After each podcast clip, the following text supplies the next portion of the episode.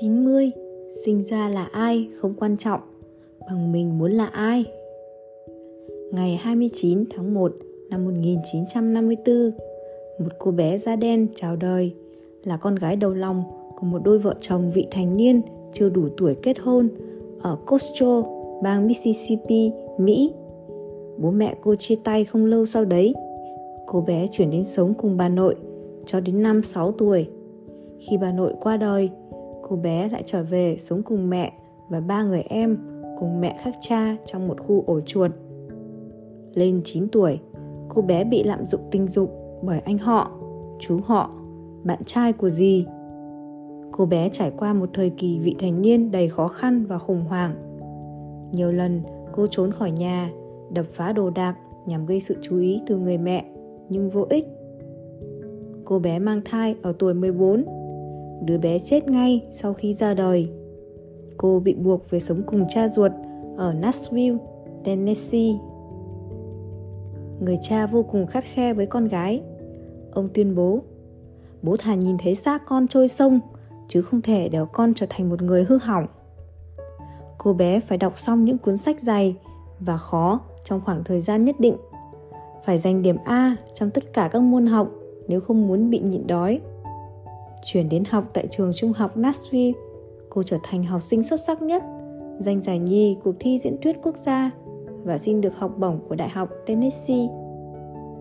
Năm nhất đại học, cô trở thành hoa khôi da màu của bang Tennessee.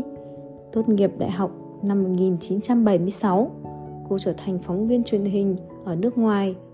Nơi đầu tiên cô tác nghiệp là ở Baltimore. Sau một thời gian, cô trở thành phóng viên truyền hình trưởng của đài AM Chicago, đưa AM Chicago từ một đài bị khán giả truyền hình đánh giá kém trở thành chương trình truyền hình ăn khách nhất ở Chicago. Năm 1985, các nhà điều hành quyết định lấy tên cô đặt cho chương trình này. Chương trình mang tên cô trở thành chương trình ăn khách số 1 tại Mỹ. Năm 1996, tên người phụ nữ này nằm trong danh sách triệu phú với thu nhập 171 triệu đô la trên một năm. Năm 2006, ở tuổi 52, bà trở thành tỷ phú người Mỹ gốc Phi đầu tiên và có tên trong danh sách 100 phụ nữ quyền lực nhất thế giới. Người phụ nữ trong câu chuyện trên chính là Oprah Winfrey, bà trùm của truyền thông Mỹ, cũng là nguồn cảm hứng bất tận với tất cả những ai biết đến bà. Không đổ lỗi cho xuất thân, không đổ lỗi cho người mẹ, cũng không mang theo lòng hận thù những kẻ đã gieo rắc tội ác hãi hùng trong suốt thời thơ ấu. Oprah nhận trách nhiệm về mình và ý thức rõ ràng rằng chỉ có chính mình mới cứu rỗi được mình. Bà ý thức được rằng sinh ra là ai không quan trọng bằng việc mình muốn là ai. Chúng ta đừng trốn chạy thực tại bằng việc hờn trách, chỉ trích, phủ nhận hay đổ lỗi cho xuất thân, hoàn cảnh.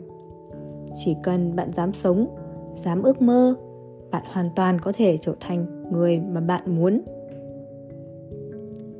91 Chuyện hôm qua chứa nghĩ hôm nay.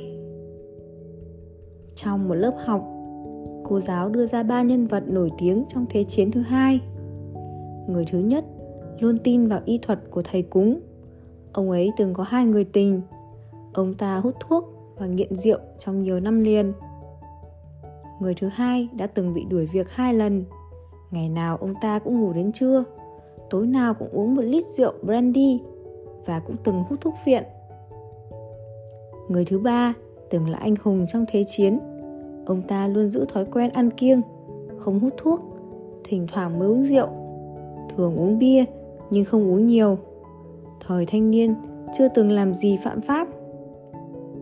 Câu hỏi đặt ra là, người nào cống hiến nhiều nhất cho thế giới cho thế giới trong thế chiến thứ hai?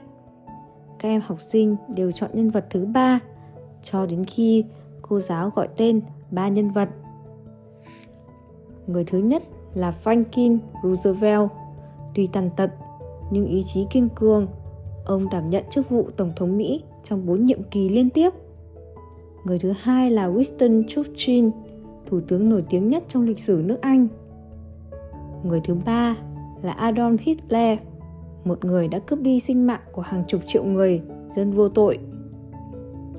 Quá khứ dường như không liên quan tới hiện tại và ảnh hưởng của họ đối với nhân loại. Nhìn lại những con người quanh ta, cô gái không thể mở lòng với bất kỳ ai vì viết thương lòng do mối tình đầu gây nên. Anh bạn an phận làm nhân viên quen, chỉ đi xây ước mơ cho người khác vì từng nếm thất bại trong khởi nghiệp. Đứa bé thỏa hiệp với căn bệnh trầm cảm vì quá khứ từng bị xâm hại tình dục, tự đóng cửa cuộc đời tại khoảnh khắc kinh hoàng.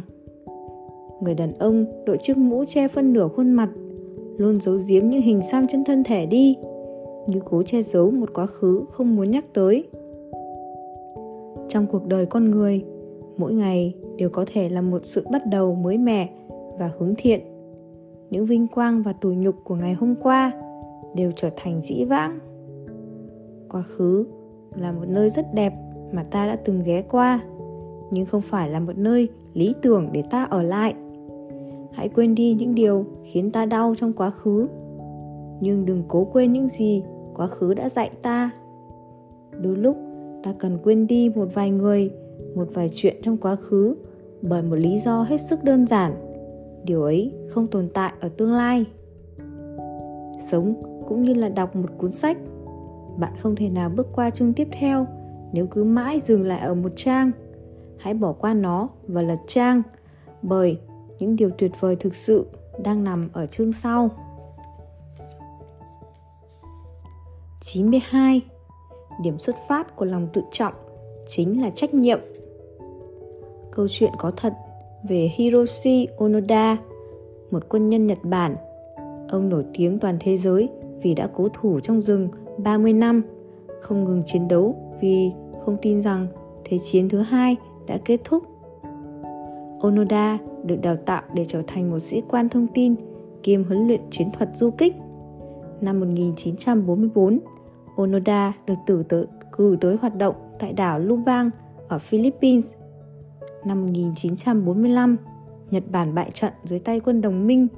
Onoda và đồng đội lúc bấy giờ vẫn ẩn nấp và ngấm ngầm chiến đấu trong rừng sâu với niềm tin rằng chiến tranh vẫn đang tiếp tục. Sau 9 năm tìm kiếm Onoda, Nhật tuyên bố ông đã hy sinh. Năm 1972, ông lộ diện khi tham gia vào một cuộc chạm súng với quân đội Philippines. Sự kiện gây sốc tại Nhật Bản. Gia đình ông lên đường tới Lubang để đón ông trở về, nhưng không thành công. Ông cho rằng đây chỉ là chiêu trò của quân địch. Cho tới năm 1974, sĩ quan chỉ huy cũ của Onada phải thân chinh tới Lubang và ra lệnh rút lui. Ông mới bước ra khỏi cuộc chiến. Trả lời phóng viên về suy nghĩ trong suốt 30 năm cố thủ trong rừng, ông đáp, tôi vẫn đang thực hiện mệnh lệnh. Nói về kinh tế, ta so sánh với Mỹ. Nói về đạo đức, ta so sánh với Nhật. Luôn là như vậy. Tinh thần trách nhiệm của người nhật luôn khiến cả thế giới ngưỡng mộ. Kể cả câu chuyện này tôi muốn nói đến trách nhiệm của người trẻ trong thời đại mới. Chúng ta liệu đã có trách nhiệm với bản thân và xã hội? Người trẻ vô trách nhiệm là người trẻ không để tâm tới công việc, làm việc một cách hời hợt, đối phó, không tìm tòi sáng tạo, không tận tâm tận lực. Khởi điểm của sự vô trách nhiệm này có thể vì công việc của bạn nhàm chán, lặp đi lặp lại, không phải sở trường của bạn.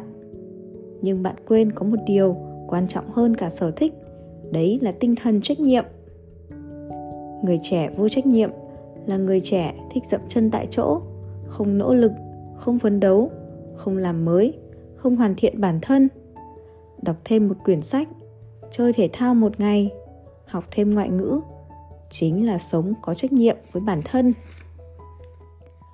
Người trẻ vô trách nhiệm là người trẻ thích hưởng thụ, sống vô tâm, lãng phí, tham gia tổ chức phi chính phủ, hoạt động cộng đồng, quan tâm những người xung quanh chính là sống có trách nhiệm với cộng đồng. Cho đi, đừng mong nhận lại. Sống có trách nhiệm để đo lường giá trị của bản thân. Càng lao động say mê, học hành chăm chỉ, càng tích lũy và cống hiến không ngừng nghỉ, giá trị của mình càng tăng. Chính tinh thần trách nhiệm của bạn quyết định thái độ của người khác dành cho bạn. Người có trách nhiệm luôn được đánh giá cao, được tin tưởng và giao trọng trách lớn đừng lầm lũi tới trường, tới công ty, buôn chuyện tán phét, rồi cười hành hạch qua ngày. Tiếp tục chuỗi hời hợt và vô giá trị của mình. Sống có trách nhiệm để tận hưởng tuổi trẻ của mình. Đừng sống cuộc sống của một ông cụ 80 trong lốt một chàng trai 20